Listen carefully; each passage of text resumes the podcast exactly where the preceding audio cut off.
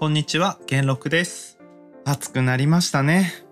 熱中症にならないように気をつけましょう。そうそう。自分はコーヒーが好きなんですけれど、コーヒーには利尿作用があるんで、夏の水分補給には向かないって言われてきたんですよね。自分もそれを信じていたんですが、最近その話ちょっと変わってきてるみたいなんですよ。どうやらしっかり水分量取れていればコーヒーでもいいみたいなんです。夏にはコーヒーを控えて他のものを飲むようにしていたんですけれども、まあ、気にしないで好きなコーヒー飲んでいこうかなと思います。皆さんは海外で生活したことってありますか？自分はちょっとありましてワーキングホリデーっていうのでオーストラリアで1年間過ごしたことがあるんですよ。今日のテーマはオーストラリアでの生活です。オーストラリアって聞いて何が思いつきますか？コアラとかカンガルーとかかな。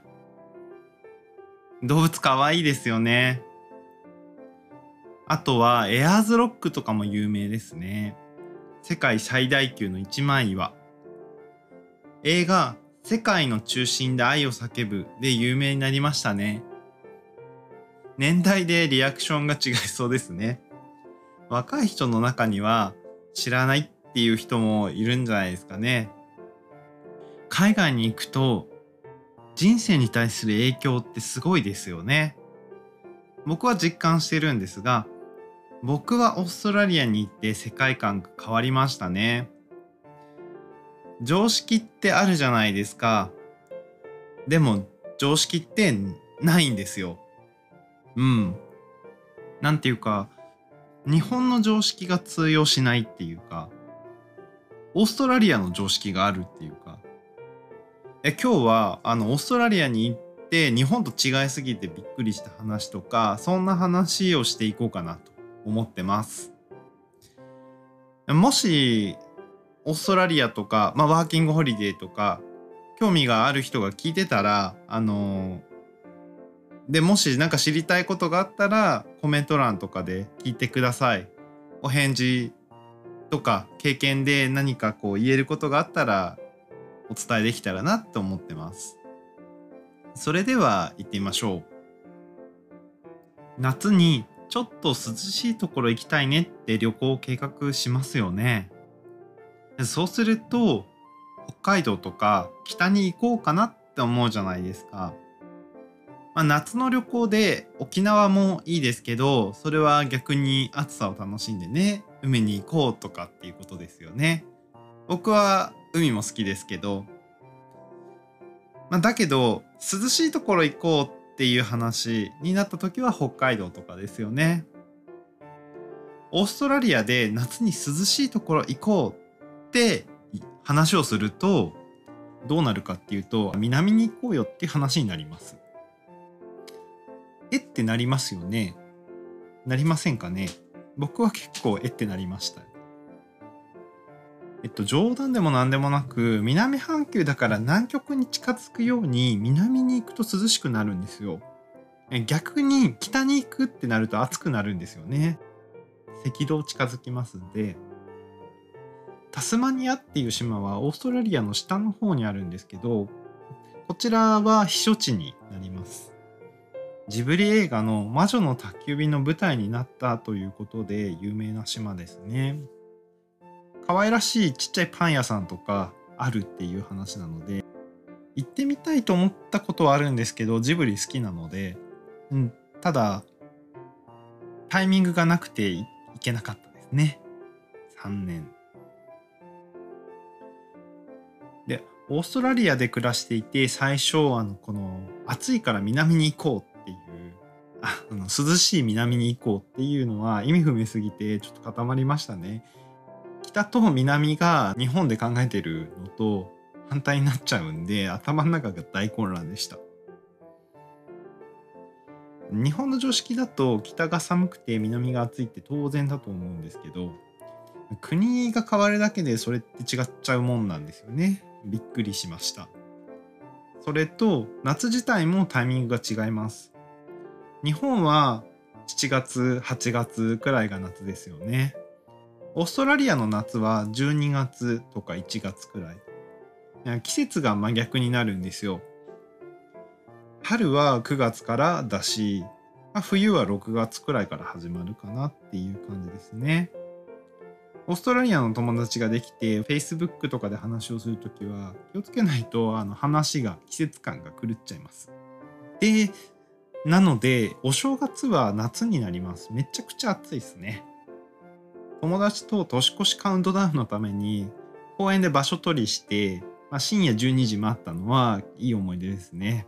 いやー、暑い夜でしたね、お正月に。日本で言うと、あの、花見の関取りする感覚と似てます。入場制限がありまして、えっと、そのお正月のタイミングだけですけど、入場制限があるんですね。早い時間に入っておかないと、アウト、入れなくなっちゃうんです。いやー、すごく日焼けしましたね。お昼の12時くらいから12時間待ったんで、友達と過ごしたので、その時間は楽しかったです。うん。ただ、日焼けはすごかった。で、えっと、12月31日から1月1日の年明けがワイワイの大騒ぎになります。日本でも初詣で人が賑わいますよね。で、日本と違うのは三が日がないことですね。オーストラリアに限らず、海外では1月1日は祝日でも、2日から平常運転になる国って多いんです。あと、年越しは賑やかでも、えー、1日の昼間は静か。みんな騒いで夜に寝ちゃうんでしょうね。日本だったら福袋や初売り出しで昼間も賑わってますよね。新年のお祝いの仕方がだいぶ違うんだなって思いました。日本のお正月の華やかな感じ好きですね。1月1日も2日も3日も賑わいがあるじゃないですか。で、そこから、ま、少しずつ日常に戻っていくっていう感じ。素敵な文化だと思います。代わりにオーストラリアでいつ買い物で賑わうのかっていうと、クリスマスが終わった12月26日なんですね。その日名前がついてまして、ボクシングデーって言います。由来なんですが、キリスト教とクリスマスに関係しています。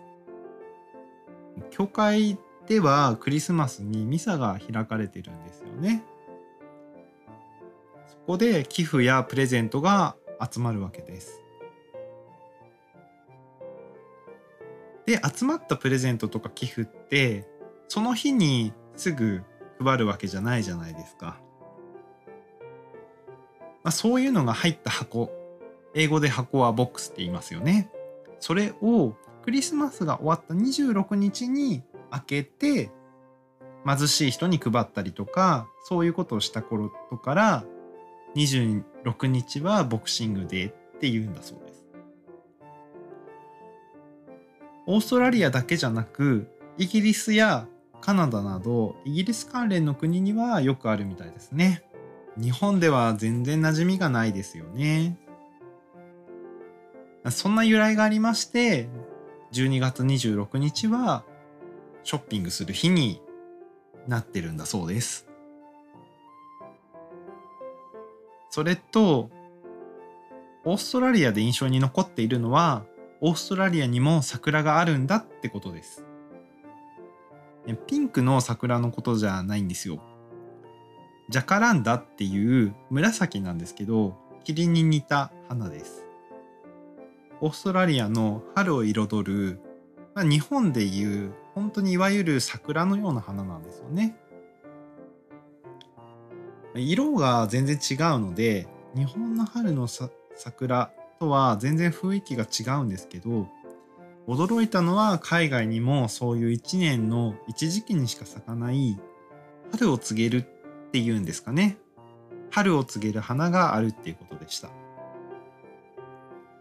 そういう花があるっていうこと全然聞いたことなくて、まあ、意識もしてなくてある時ふっとオーストラリアの桜っていう花があるんだよって聞いて、まあ、ハッとしましたね。うん綺麗だなって思いました。桜と同じで2週間ぐらいのタイミングしか楽しめないんですよ。ワーキングホリデーで長期滞在できるんならチャンスがあると思うので是非意識して見てみてください。街路樹として植えられたりしてますからね。ここも桜と同じですね。シドニーからちょっと離れるんですがグラフトンという町ではジャカランダフェスティバルも開かれているみたいなんです。もし機会があれば行ってみるのもいいかもしれないですね。時期を間違えないようにしてくださいねオーストラリアの春なので10月後半くらいですよんいやオーストラリアはね僕にとっては思い出の多いところですね自分の初めての海外はドイツだったんですが1週間弱の旅行でした。まあ、思えばあの時もっと長く海外に滞在したいなって思ったんですよね。うん。それがオーストラリアのワーキングホリデーにつながったんだと思います。今回はオーストラリアのワーキングホリデーで驚いたことについて話しました。皆さんにとっても驚きだったでしょうか？当たり前のことだったでしょうか？海外の経験って貴重ですよね。なかなかできないことです。皆さんの海外経験とか印象的なことがあったら、ぜひコメント欄で教えてください。